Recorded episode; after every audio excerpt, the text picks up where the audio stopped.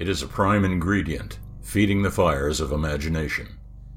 In eons past, it fanned flames ignited by a primeval author, chiseling random petroglyphs across a dim cave wall. This life giving breeze once grew papyrus for paper and dried vibrant oils brushed over canvas. Carried across the land since the dawn of time, it once breathed life into dinosaurs and has since walked on the surface of the moon. Manifesting as a gentle zephyr, it stirs memories of childhood, or as a raging vortex ripping up the pages of history. Powered by this influence, we dream, love, laugh, hate, and destroy. In short, live out our lives. A gust of this tempest carries the power to scatter fog surrounding the unknown. Drifting through frequencies of time and space, thin air is inhaled for the first time and exhaled at the last. Don't try to catch your breath.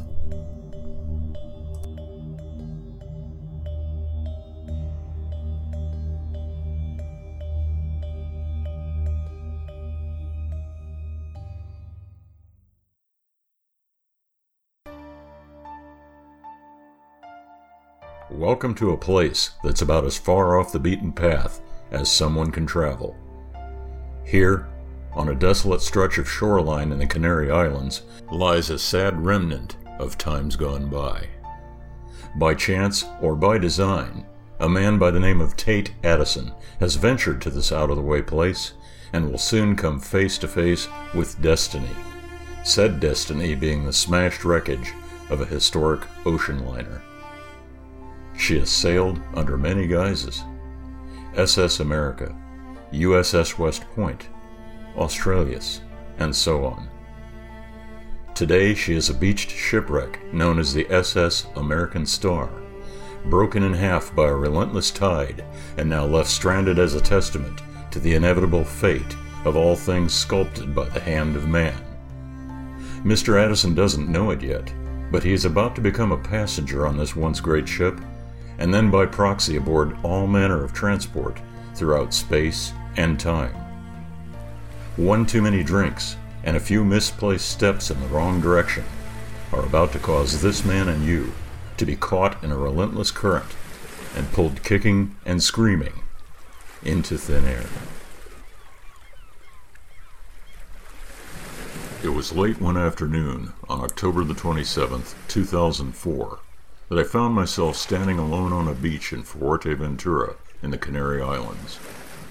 The air was tepid and stank of decay, said odor no doubt emanating from the subject of my gaze, the great, hulking shipwreck of the SS American Star, abandoned and run aground on a sandbar here nearly ten years prior to my visit. It was never my goal nor my ambition to lay eyes on the fatally wounded relic. In fact, it was a few too many drinks at the local bar, and the company of said local bartender who mentioned the derelict as being a bona fide point of interest during my visit to the island.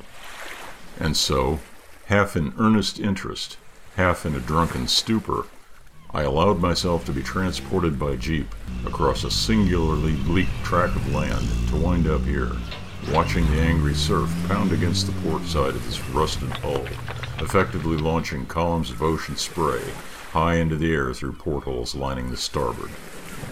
That the framework had managed to withstand this kind of relentless buffeting for so long was truly a tribute to the shipbuilders, I thought.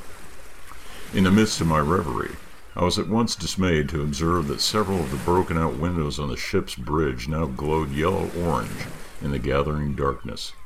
Seconds later, a brilliant white point of light pulsed like a strobe high atop the corroded central mast. Who or what could possibly be over there? I'd been forewarned by the bartender that a short swim out could prove potentially fatal between the rusted shards of the broken ship and the violent undertow of the waves swirling beneath her. A stout metal catwalk had been haphazardly welded to the starboard hull, potentially granting access to the upper decks, but there was no way in hell I would attempt boarding in my current partially inebriated condition. Adding to the strange vista unfolding before me, I observed an ominous, vortex like storm cloud roping down above the star's second funnel, like some kind of connecting conduit. At one point, enveloping the stack completely, encasing it in a kind of thick, revolving fog. It was this strange anomaly that seemed to unnerve me the most. Never in my life have I seen such an unusual atmospheric occurrence. Several times I have witnessed the formation of a tornado, wispy tendrils of moisture reaching out like a gnarled finger to the ground, dancing wildly across the landscape, uprooting everything unfortunate enough to be in the damage path. This was different. The cloud wasn't churning with destructive velocity. Instead, the rotating vapor simply connected with the funnel, wrapping around it all the way down to the deck. This strange phenomenon single handedly evoked enough curiosity that it superseded my primal dread and coaxed me out into the pounding surf, farther perhaps than I should have ever ventured. Now the shipwreck towered above me, its bleak rusted outline blotting out the fading sunset far out to sea. Terror, the likes of which I had never experienced, started welling up inside my head, grinding against the beginnings of a wicked hangover that was now starting to set in. Crest after crest of advancing waves struck me square in the chest, spraying cold salt water up into my face and jolting me back to the surreal circumstance I found myself in. Oddly, the receding tide between the surges seemed to be drawing me onward, teasing me along on an unstable wash of churning sand and seashells. Realizing that I was now beyond waist deep in the water, and having a great deal of difficulty finding solid footing, I turned away from the ship and started working my way back in the direction of the beach. As I inched my way along in the violently churning foam, a powerful wave struck the other side of the shipwreck, forcing a surge of water out through the broken portals that in turn launched above me like a barrage of cannon fire. The water slapped down directly in front of me with fearsome force, effectively dislodging the shifting sand under my feet and sending me careening away from the shore, sliding down into deep water and on a collision course with a lethal debris field around the underbelly of the wreck. Efforts to return to shore now obviously impossible, I turned what was left of my panicked attention to finding some way to catch hold of the broken superstructure before I could be dragged by the undertow across a sunken death trap ahead, or potentially worse, out to sea, injured and with no hope of rescue. In the few seconds I had to determine a course of action, I spotted two narrow I-beams that rose up from the surface of the water like rusted twin pillars, single-handedly supporting all that was left of the aft portion of the broken liner. As the current picked up speed and pulled me along, I reached out from the crest of the wave and caught hold of one of the beams, holding fast to it with all my strength. As soon as I had a solid grip, I shimmied up the beam and out of reach of the swirling tide and the mangled wreckage below. For a few timeless moments, I simply clung to the beam and closed my eyes, unwilling to accept the frightening predicament I was in. A twinge of pain from my ankle forced me to open my eyes and revealed that I hadn't escaped certain death unscathed. A jagged wound ran down the side of my right leg, from just below the knee to the top of my foot. If any part of this circumstance could be considered fortunate, the cut wasn't deep, and the degree of blood loss didn't seem all that dire, at least not comparatively to the predicament. Deciding that it was now time to assess the situation and the full impact it presented, I took a look around.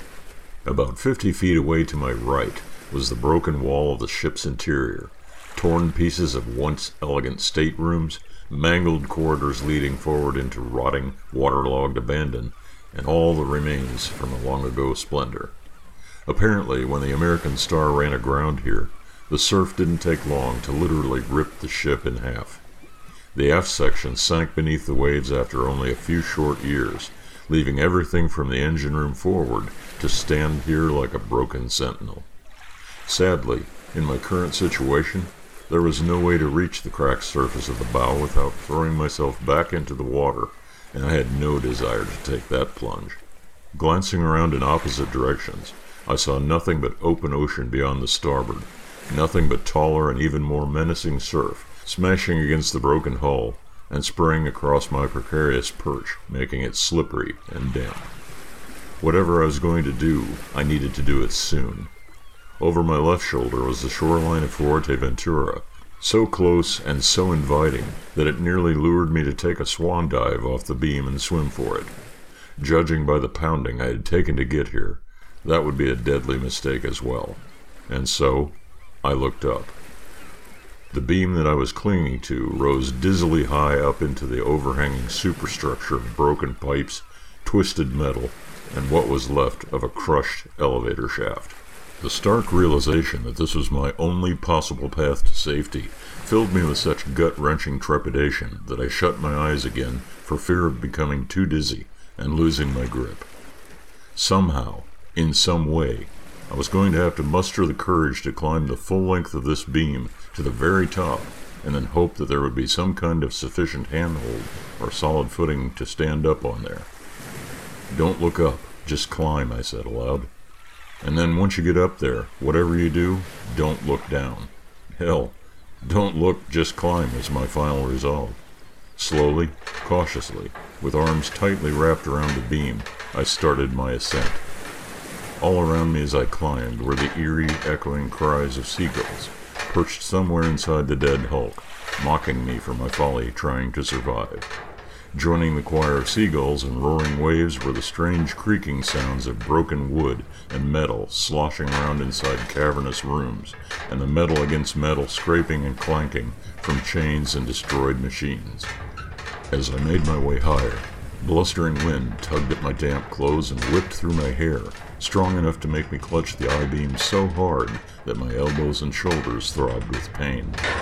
Nearly 15 minutes later, I felt something brush against the top of my head that made me cease inching my way up the beam.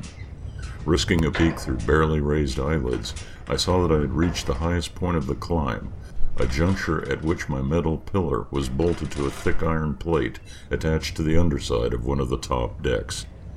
Realizing that the beam had now run its course, I assessed my immediate surroundings once again.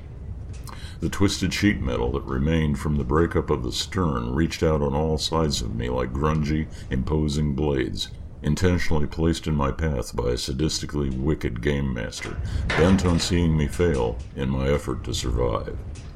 Of all the potential pathways I could choose to climb free of my perch, only one presented what I would consider viable, and that just barely. One of the corroded metal plates curled out to form a horizontal platform about four feet away from where I hung suspended over the hellish debris field below. I was going to have to jump across the distance to make it up to the top of this plate. One wrong move and it would all be over, plummeting more than 90 feet down the distance I had just ascended into a proverbial bed of rusted nails under violently churning water. Taking several deep breaths, I tried to compose myself as much as possible before letting go of my decaying lifeline. Summoning all the strength I could muster, I pushed off the beam with both legs and launched myself in the direction of the makeshift platform. Fortunately, all of my attention was intently focused on grabbing hold of the metal lip I was diving toward. I never really noticed the sickening height and the wide open expanse below me as I floated across the distance and struck home with a loud reverberating clank.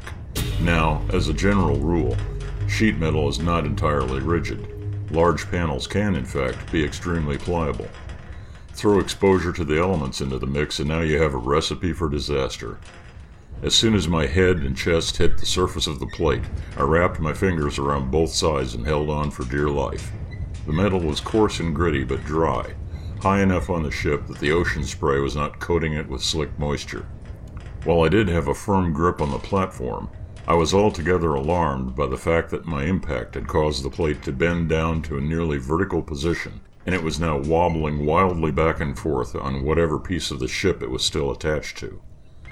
Feeling the edges of the plate cutting into the palms of my hands, I wasted no time pulling myself hand over hand up to the top of the broken platform, and then using my last ounce of energy, lunged over the edge of the opening to land with a thud across the splintered wooden deck. Sprawled across a seemingly stable surface, I allowed myself to slip into a momentary semi conscious state, long enough at least to gain back some scrap of my composure and resolve. Collapsed on the rotted deck, I opened my eyes fully and gazed up into the ominous, boiling storm clouds rolling by overhead. Flickering electrical discharges danced within them, accompanied by low rumbles of distant thunder. The wind up here on the top of the shipwreck was far more blustery than it was below, and produced a ghostly choir of eerie howling voices that streamed through the broken cracks and crevices all around the deck. Glancing to my left, I realized that my view of the sky was partially obstructed by the looming, rounded shell of American Star's massive stack, stained and rusted by years of exposure to the wind and rain and by unrelenting torture from the sea. Now that I was only a few short yards away, I could clearly see that the vortex extended down from the sky and fully enveloped the metal cylinder, revolving almost imperceptibly around its base and spanning the entire width of the ship. Tiny glowing tendrils of St. Elmo's fire flickered and danced beneath the transparent cloud and streamed along the chipped paint, dented metal, and rusted rivets, creating the illusion that this tenuous conduit from the sky was somehow imparting restorative current that might just bring this long dead Leviathan back to life. Realizing that my proximity to this unpredictable phenomenon could be raising the bar on a life threatening scale already close to tipping, I struggled to my feet and took several steps back in the opposite direction. A sudden twinge of pain from my leg reminded me of the cut sustained earlier, and also served to stir me to full recognition that this was no time to be standing around sightseeing. Turning to face the bow of the ship, I took several cautious steps over to a short flight of stairs leading down to the bridge deck and carefully descended them. In the dim, gathering twilight, I was actually disappointed to find that the bizarre lights I had seen from the beach no longer illuminated the control room. Now, all I could make out through the crumpled doorframe were vague, abstract shapes, bits and pieces that remained after vandals had ravaged the wreck when she grounded in 1994. While waiting for my eyes to adjust to the dim light filtering in from the broken windows lining the front face of the bridge, I suddenly realized that I'd been carrying a cigarette lighter in the pocket of my shorts. God knows I could have used a smoke, Sadly, the cigarettes were completely saturated and worthless. Fortunately, I found the lighter tucked tightly into the clear plastic cellophane of the pack and pulled it free. Striking the flint, a bright orange flame flared on top and thankfully cast sufficient illumination to step inside. The bridge had been completely ransacked. No ship's wheel, no engine room telegraphs or communication devices of any kind, only piles of broken furniture discarded here from other locations throughout the ship. Circular holes cut in the rancid, mold caked green carpeting provided the only hint that this was once the control center of a great ocean liner. Shining my tiny torch around the vacant room, I saw no indication of flood lamps or any other kind of lighting device that might have explained what I had seen up here while standing on the beach. Perhaps, I reasoned, it was merely an alcohol induced hallucination, or some kind of reflection from the setting sun, though I saw nothing in the scattered refuse with any kind of reflective qualities whatsoever.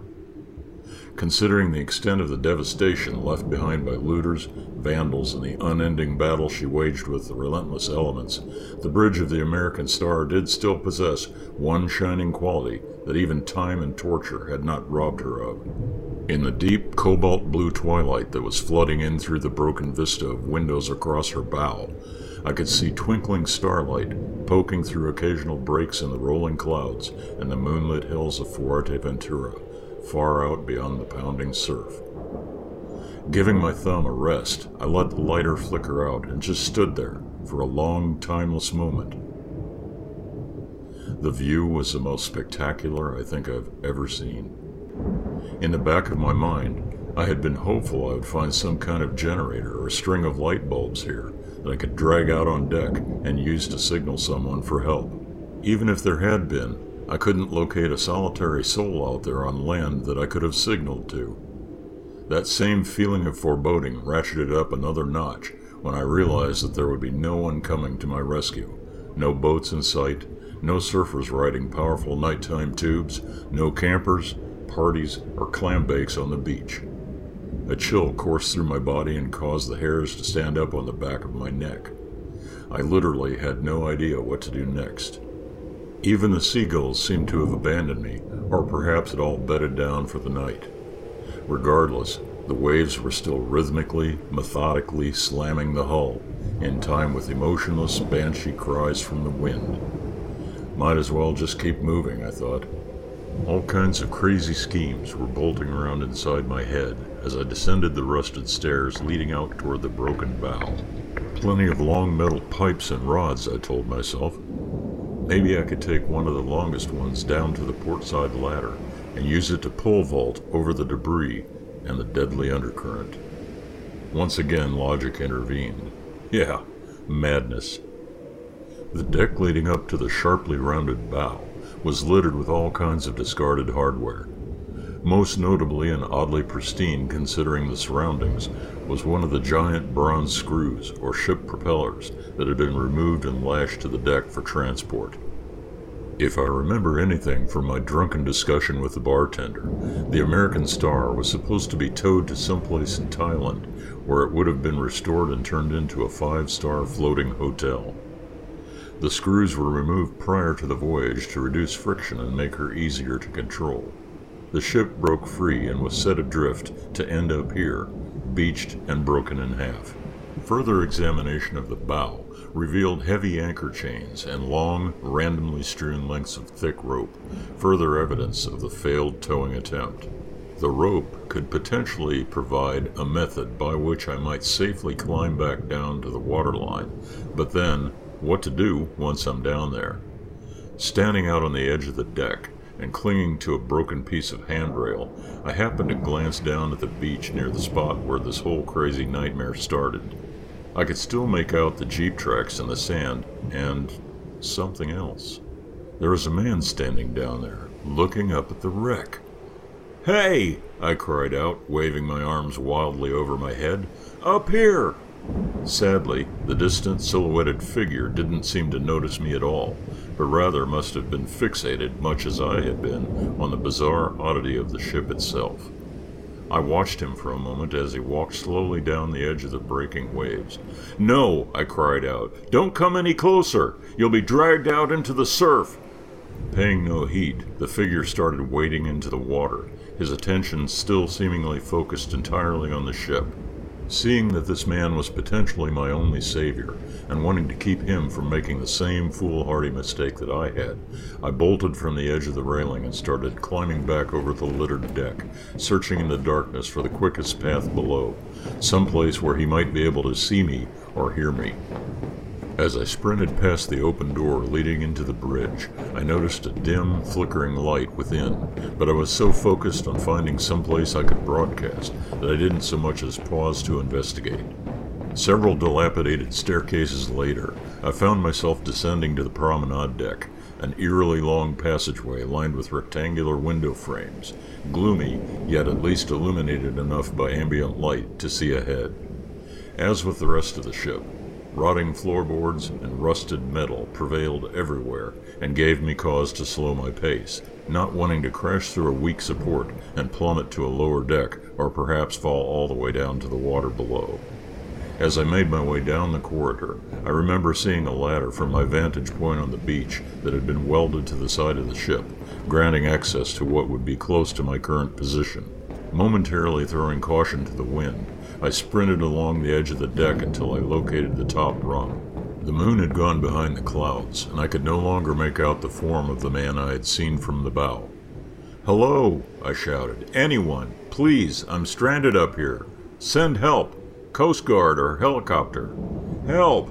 Nothing but the endless crashing surf against the hull and cascading over the deserted span of beach that might as well have been on the other side of the world. In a panic, I climbed over the window frame and lowered myself down the ladder. The rungs were caked with rust, and the rough texture scraped at my palms as I hurried to the bottom, perhaps to the closest vantage point for anyone who might be within earshot. Help! I repeated. Help me! After five or ten minutes, I finally resigned myself that my potential rescuer was already gone. Hanging my head in defeat, I draped my arms over one of the steps letting the rhythmic waves wash over my feet and lap up around my ankles. The feeling was calming until a twinge of pain reminded me that salt water in an open wound hurts quite a bit. As tempting as it might have been to just simply give up and let go, I took a deep breath and scaled the ladder back up to the promenade. As if placed there especially for me, I noticed an old tattered armchair in the middle of the hall, apparently left behind or deemed unworthy of salvage by the looters who had all but gutted the American star of her treasures. Stinking of mildew and yet still surprisingly comfortable, I turned the chair to face outside and parked myself there, grateful for some time to rest. I must have nodded off for a while because the next thing I remember was waking up in the same exact position, only now the surroundings were very different. This has to be a dream, I told myself. Rubbing my eyes to wipe away what I decided was an elaborate hallucination, I watched a flood of tiny electrical arcs like the ones topside on the deck, dancing around the windows of the promenade, across the floor, and even up to the moth eaten arms and backrest of my chair. As these bolts of electricity coursed across everything in sight, they left in their wake a pristine surface on every facade they came into contact with, as if somehow restoring all the paint, wood, and fabric to a state before they had been ruined by years of neglect. Leaping to my feet, the vision vanished in a flash, and I was once again surrounded by dismal ruination. Wishful thinking, I told myself. Still just a passenger on a dead shipwreck after all. Angrily, I kicked the dilapidated chair across the hallway, causing it to smash and splinter against a set of double doors leading into the darkness what was left of the lower decks. Seeing that access to a portion of the ship as yet unexplored had conveniently presented itself, I decided that I might as well go ahead and have a look. Sighing, I muttered, What have I got to lose? Striking the lighter, I used my free hand to pull one of the once elegant doors grudgingly to one side. With a labored screech and hinges grinding, the door finally gave way with a loud snap as one of the weathered hinge pins broke off and caused the heavy door to crash against the doorframe. Honey, I'm home, I shouted sarcastically. My voice echoed back at me from what must be a very large empty space inside. Holding the lighter in front of me, I started fumbling my way into the darkness. Scattered gravel like pebbles of what was once an intricate parquet floor crunched under my flip flops as I stepped between a pair of crumbling pillars and out from under a second floor balcony that ran parallel on both sides of this once impressive room. To my right, closest to the bow of the ship, was the remnant of a raised stage, inset into the forward wall and divided off by what was left of a curtain track in the ceiling. There was no mistaking that in her glory days the American Star must have been an absolute wonder, a no expense spared tribute to the decadence of the era. At least, I thought, no one had been so bold as to say that even God could not sink this ship, as had been said of the Titanic. As it was with the promenade deck, muted streams of ambient light from outside bathed the room in a strange, luminescent blue, in turn casting long shadows from the sparse bits and pieces of decor left behind in the looting. As I passed close to the front face of one of the pillars, I noticed that someone had carelessly spray painted Great Lounge across the inner surface, perhaps an architect labeling rooms for future renovation, or just a considerate graffiti artist mapping out a tour of his or her masterwork. Either way, I assumed that I now found myself standing in the midst of the most imposing room on board. Sadly, no big band sounds cascading from the stage, no tickling ivories, and most certainly no suave crooner belting out beyond the sea to the enchanted guests. Now, the evening's entertainment consisted of howling wind wafting in through the battered port side windows, with bizarre accompaniment from the metronome breakers that pummeled the wreck like clockwork every ten seconds or so. Off in the distance beyond the broken windows, I noticed several indistinct flashes of lightning inside the clouds, way out on the horizon. Not long afterwards, a strong gust of cool wind blew through the room, picking up particles of dirt and broken flooring and scattering them like sand in a grungy cloud that whipped around me and scraped at my exposed face, arms, and legs.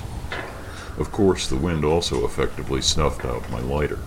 So there I stood, waiting in the oppressive darkness for the draft to subside with my eyes tightly shut, half to protect them from flying granules and half due to the overwhelming sense of isolation that I couldn't push far from my thoughts. Compounded by the chill wind, the towering empty room, and now the very real possibility of a storm pushing its way toward Fuerteventura, hopelessness welled up inside me like a cup about to overflow. I had no desire to be caught in this shipwreck with massive storm surges crashing across every deck and washing all in the unfortunate wake to certain demise. For a moment, I contemplated sprinting across the room and taking a swan dive out the window, ending this waking nightmare for good and all, and of course, on my own terms. Then something caught my attention. Thankfully, enough of a distraction that it jarred my train of thought away from doing myself in. The wind had subsided enough that I could once again open my eyes. There, on the floor at my feet, uncovered by a gust and now shining up at me like nothing else on this wretched boat, was a pristine silver coin, gleaming almost as if it had been newly minted yesterday. Bending down, I quickly snatched up the coin, struck my lighter, and held it up to the light for close examination. The engravings were clearly of Indian or perhaps Asian origin, delicate swirls following concentric curves around the outer rim, surrounding some unidentifiable profile of a man etched into the center. Flipping it over, I observed what looked like twin spires between a pair of crossed swords that in turn were covered by a coat of arms in the middle of the coin. Feeling for all the world like a great detective uncovering a vital clue, I rolled the coin over and over in my palm, trying to divine how or why this little bauble had ended up in this most unlikely place. Lucky toss from a tourist sailing by, perhaps? I may never know. With no way to translate the symbols in my current predicament, I decided to pocket the trinket for now, having gained a newly found sense of curiosity and perhaps driving me onward to find a way out. Toward the back of the lounge, I saw that there was a hallway continuing out to what was probably a row of staterooms. Picking up my pace, I ventured away from the uncomfortably vast, empty room and down the corridor in the direction of the missing stern. Needless to say, I didn't get far. After passing by an open stairwell and walking only a short distance on, I inevitably came out to the broken end of the hull, overlooking the open ocean and the very same I-beam I had used to gain access to the top deck. The view from this side was no less terrifying, perhaps even more so considering that I was at the end of a hallway leading nowhere.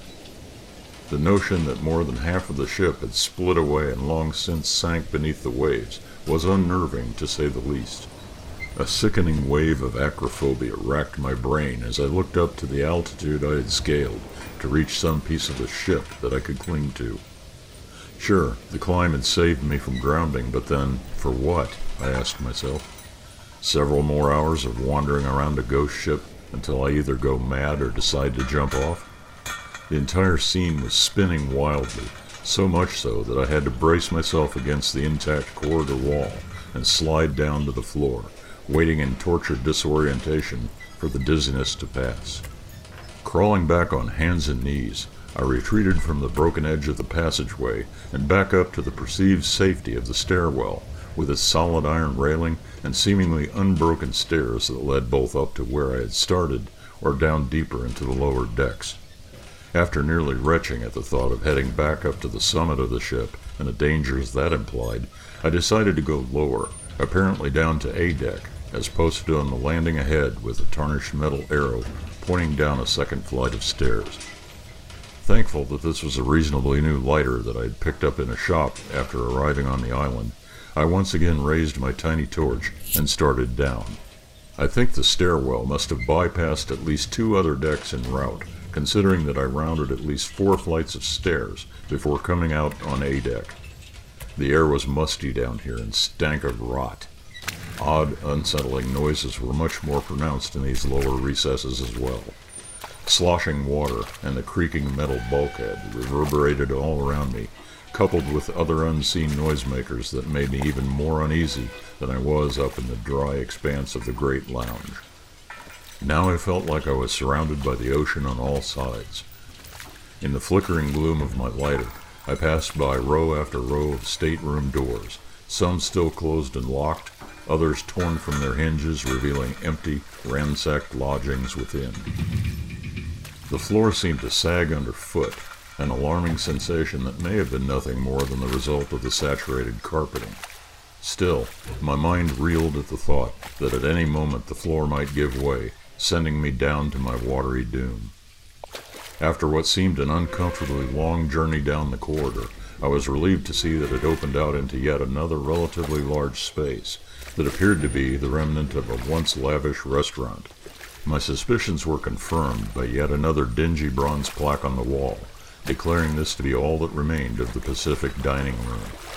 Across the back wall to my left, I had the uncomfortable realization that there was a gaping hole in the starboard hull, and that sea spray from the crashing waves was easily penetrating the walls and floor around the opening with slippery moisture. Keeping a safe distance, I walked across the high vaulted room, around several poles bolted to the floor that were once upright supports of dining tables. Still feeling uncomfortably close to the waves that wallowed into the room, I crossed the remaining distance to the connecting foyer and headed further toward the bow.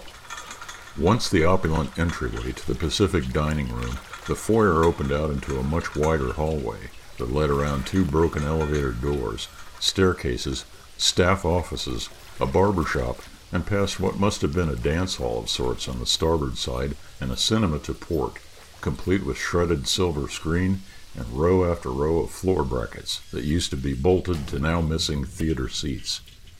Still below deck, the area would have been black as pitch if not for my trusty lighter. At least I felt more at ease for the moment, now that the flooring seemed stable, further removed and far enough above the waterline. At the end of the hall, there was another grand staircase leading either up or down, at which point a fork in the passageway granted access even further forward. As I rounded the corner of the right fork past the stairs, I became aware of a low churning sound coupled with a distinct vibration in the floor.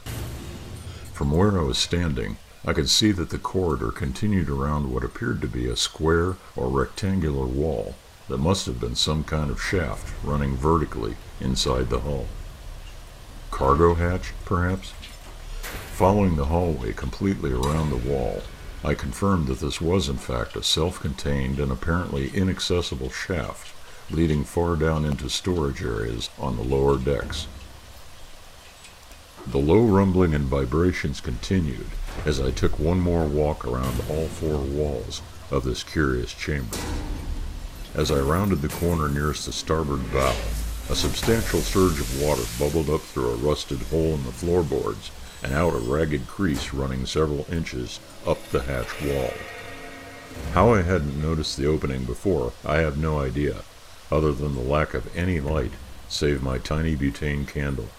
Kneeling down, I peered through the twisted shards of rusty metal and couldn't believe what I saw on the other side. From this vantage point, I had a bird's eye view of sea deck, two floors further down and completely submerged. There, beneath the murky water that sloshed violently around inside the vertical cargo shaft, was an automobile. I imagine that the ship had been constructed to carry cars, especially for first class passengers that would want their own brand of transportation to tool around in once they got where they were going. This car, however, was like nothing I'd ever seen before. First of all, the condition of the car appeared to be almost brand new, like the shiny coin I found upstairs, if not for the numerous dents and scratches it had received, free floating inside the shattered cargo hold. The cabin of the vehicle was pretty standard, hardtop with four doors and two rows of bench seats behind a glass windshield and windows. Oddly, that's where the similarities ended. The car was bobbing like a top, banging against the hatch and rocking back and forth in the waves. A brilliant flash of lightning momentarily lit up the chamber, and for a split second I could plainly see that this car had no wheels. I suppose the wheels or tires could have broken off, though I saw no evidence of wheel wells either. In place of where the tire should have extended beneath the chassis were a set of strange coils that seemed to be housed inside transparent plexiglass spheres. The curved contours of the fenders and quarter panels were unfamiliar too, at least no make or model I could identify.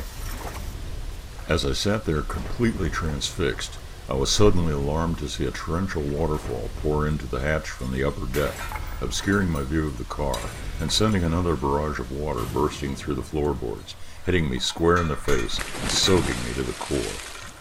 Lurching back, I smacked my head on a corroded pipe elbow, and then retreated to the railing of the grand staircase to try to regain my senses. Standing there wringing out my shirt, I saw that not only was water pouring into the cargo hold, it was now gushing down the staircase like floodwater, making this particular escape route completely impassable. It was at that very moment that I understood what was happening. The squall that I had noticed far out to sea had arrived, and was now hurling waves taller than the ship, crashing them over the deck and sending copious streams of water down every topside opening. Moment of truth, I told myself. With nowhere else to go, I waited for the stream that was coursing down the stairwell to subside, at least enough to walk against the current, and then I started up. Surely, descending to a lower deck was a pathway to grounding, and I wasn't ready to give in that easily now. After all I'd been through, it really pissed me off that the gods were stepping up their game. I managed to make it up to the promenade deck before another towering wave slammed against the starboard side. As a tsunami cascade of water crashed all around me, I held fast to anything firmly bolted down and fought my way back in the direction of the bridge. Torrents of water poured across the deck beneath my feet, and buckets of ocean spray rained down from overhead, threatening to send me careening over the railing. On hands and knees, I gripped each of the rusted metal steps and crawled up the last flight leading back to the perceived safety of the enclosed bridge. Returning to the open deck, I was given an unflinchingly horrific vista of the oncoming waves lined up to batter the ship. Looking for all the world like rising mountains of water, each crest seemed as though it packed enough of a devastating blow to easily wash anything and everything off the port side. Lightning flashed and crackled around the ragged sky, followed by menacing claps of gunshot thunder. The wind was now propelling driving rain in gale force gusts that screamed and howled like a detuned pipe organ as it coursed through the broken debris littering the deck.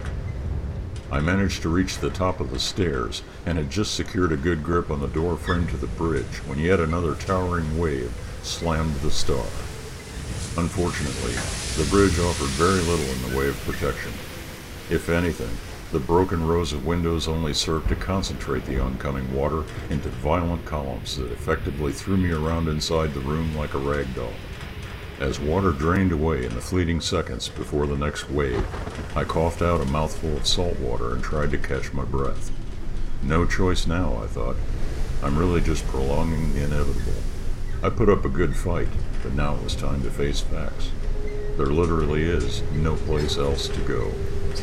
Resigned that my fate was finally sealed, I calmly stood up and positioned myself in the unprotected doorway and crossed my arms defiantly. Closing my eyes, I held my breath and waited for what seemed an unusually long, timeless moment for the next wave to mercifully carry me away. And waited. And still waited until finally I could hold my breath no longer. Exhaling with a loud gasp, I realized as I fought to catch my breath that my respiration was now the only sound I could hear. Everything else, the wind, the waves, the labored groaning of the old shipwreck, had suddenly fallen completely silent. Overwhelmed by panic and fear, I knew at some point I needed to open my eyes and take a long, hard look at what condition my condition was in. So, I did. Now, I'm a pretty down to earth guy. I'm not given to those wildly contradicting tall tales you read about in the tabloids UFOs, Sasquatch, and the Loch Ness Monster, ghosts and witches, parallel planes of existence. That said, there was no logical explanation for what I saw when I opened my eyes. For a moment, I surmised that I was probably already dead and what I was seeing was nothing more than a few random brain cells firing off a farewell as my body drifted lifelessly out to sea. I even pinched myself to see if I still felt something. I did. The view didn't fade to black. No cloaked figure carrying a scythe. Just the deck of the American Star, with a 50 foot crest of a wave frozen in midair and suspended high overhead.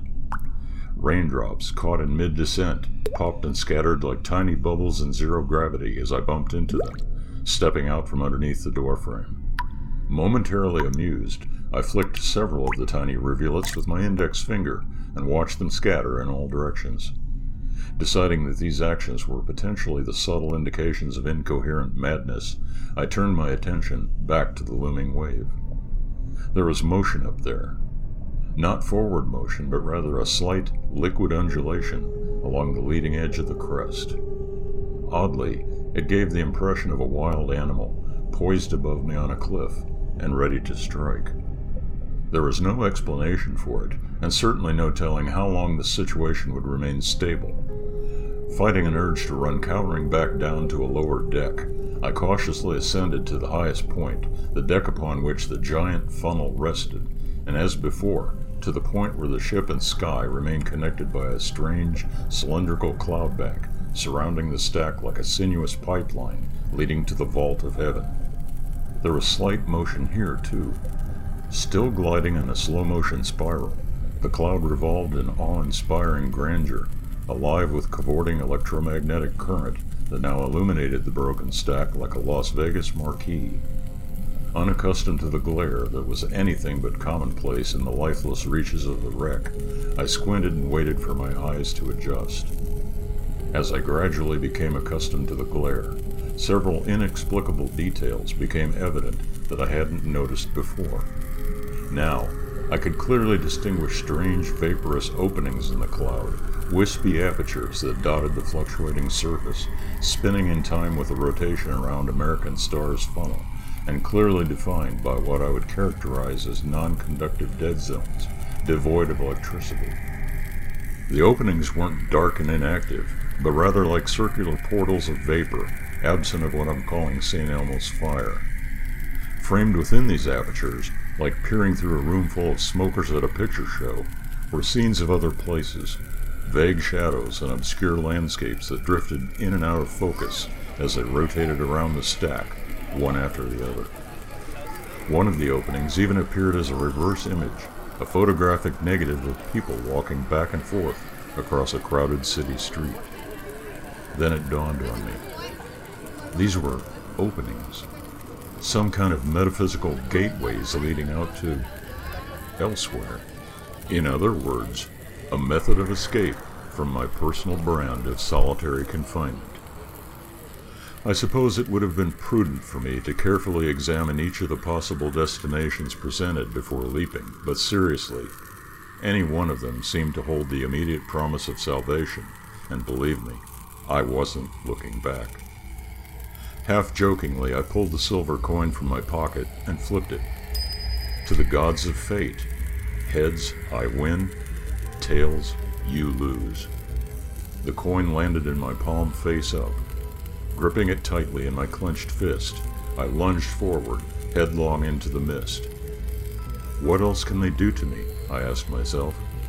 Laugh down from a lofty summit as my head slams against the stack still stranded and with a shiny new concussion?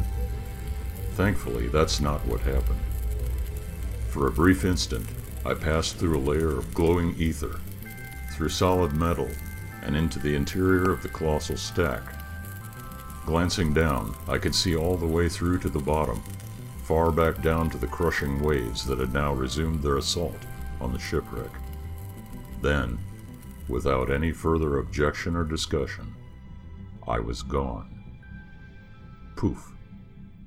Into thin air.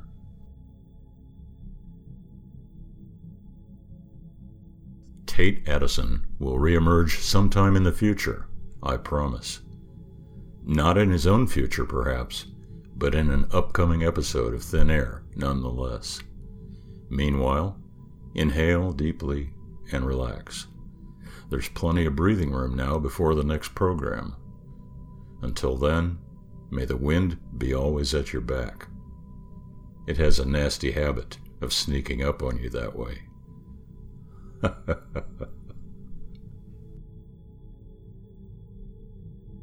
Episode 2 of the Thin Air podcast anthology, The Passenger, Chapter 1, Star-Crossed, was written, produced, directed, narrated, and told by R.J. Lonsdale.